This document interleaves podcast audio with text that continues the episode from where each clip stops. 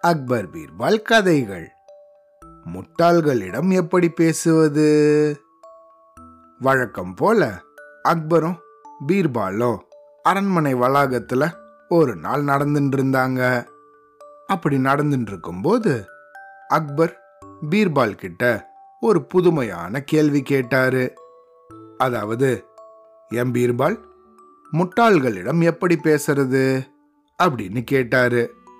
திடீர்னு அக்பர் தன்னை இப்படி ஒரு கேள்வி கேட்பாரு அப்படின்னு பீர்பால் எதிர்பார்க்கவே இல்லை.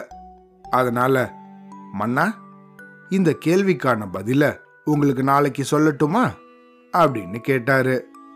இதுக்கு அடுத்த நாள் பீர்பால் டெல்லிக்கு பக்கத்துல இருக்க ஒரு கிராமத்துக்கு போனாரு. அங்க போனவரு சாலையோரமா நடந்து போயின்னு இருந்த ஒரு ஆள்கிட்ட இந்த பார்ப்பா நான் சொல்றது போல நீ செஞ்சன்னா உனக்கு நூறு வெள்ளி காசுகள் தரேன் அப்படின்னு சொன்னாரு பீர்பால். அதுக்கு அந்த ஆளும் ஆஹா தாராளமா செய்கிறேனே அப்படின்னு பீர்பால் கிட்ட ஒத்துண்டான். உடனே பீர்பால் அவனை பார்த்து இந்த பாரு நான் உன்னை இப்போ மன்னரோட அரண்மனைக்கு கூட்டிட்டு போவேன்.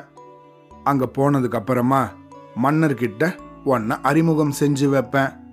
அந்த சமயம் மன்னர் உன்கிட்ட சில கேள்விகளை கேட்பாரு. ஆனா மன்னர் என்ன கேள்விகள் கேட்டாலும் நீ வாய் திறந்து பதிலே பேசாம மௌனமா நின்று இருக்கணும் சரியா?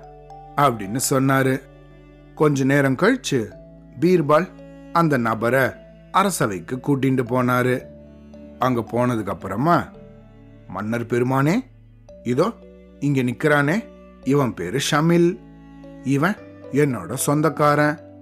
நல்லா படிச்சவன். உலக அறிவு மிக்கவன். நீங்க என்ன கேள்வி கேட்டாலும் இவனால உடனடியா பதில் சொல்ல முடியும் அப்படின்னு அவனை மன்னர்கிட்ட அறிமுகப்படுத்தி வச்சாரு பீர்பால். இத கேட்ட மன்னர் ஷமீல பார்த்து அடடா பரவாயில்லையே பீர்பாலோட சொந்தக்காரனா நீனு? சரி சரி பீர்பால் கிட்ட கேட்ட அதே கேள்விய உன்கிட்டயும் கேக்குறேன். முட்டாள்கள் கிட்ட சில சமயம் பேச நேரிட்டுச்சுன்னா அவங்க கிட்ட எப்படி நடந்துக்கணும் அப்படின்னு கேட்டாரு.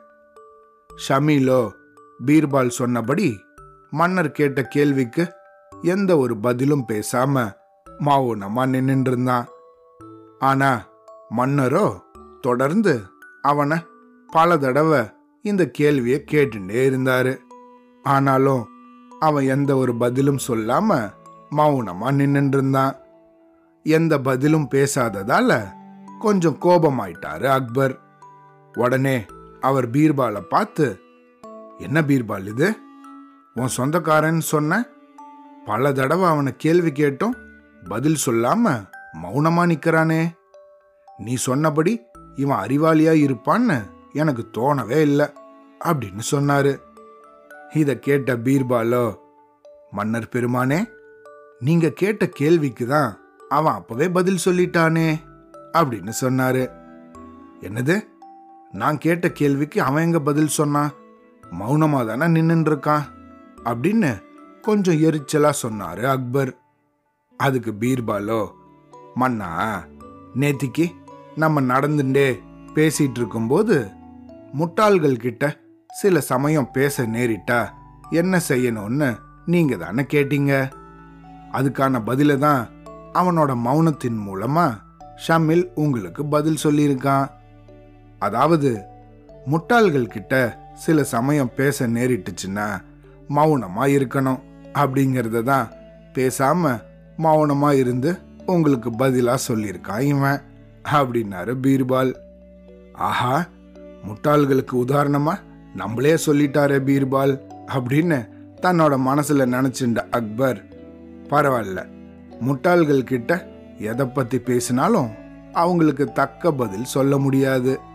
அதனால அவங்க கிட்ட எதுவும் பேசாம மௌனமா இருக்கிறதே சிறந்தது அப்படிங்கிறத தனக்கு உணர்த்தின பீர்பாலோட அறிவுத்திறனை மன்னர் பாராட்டி அவருக்கு பரிசுகள் பல கொடுத்தாரு.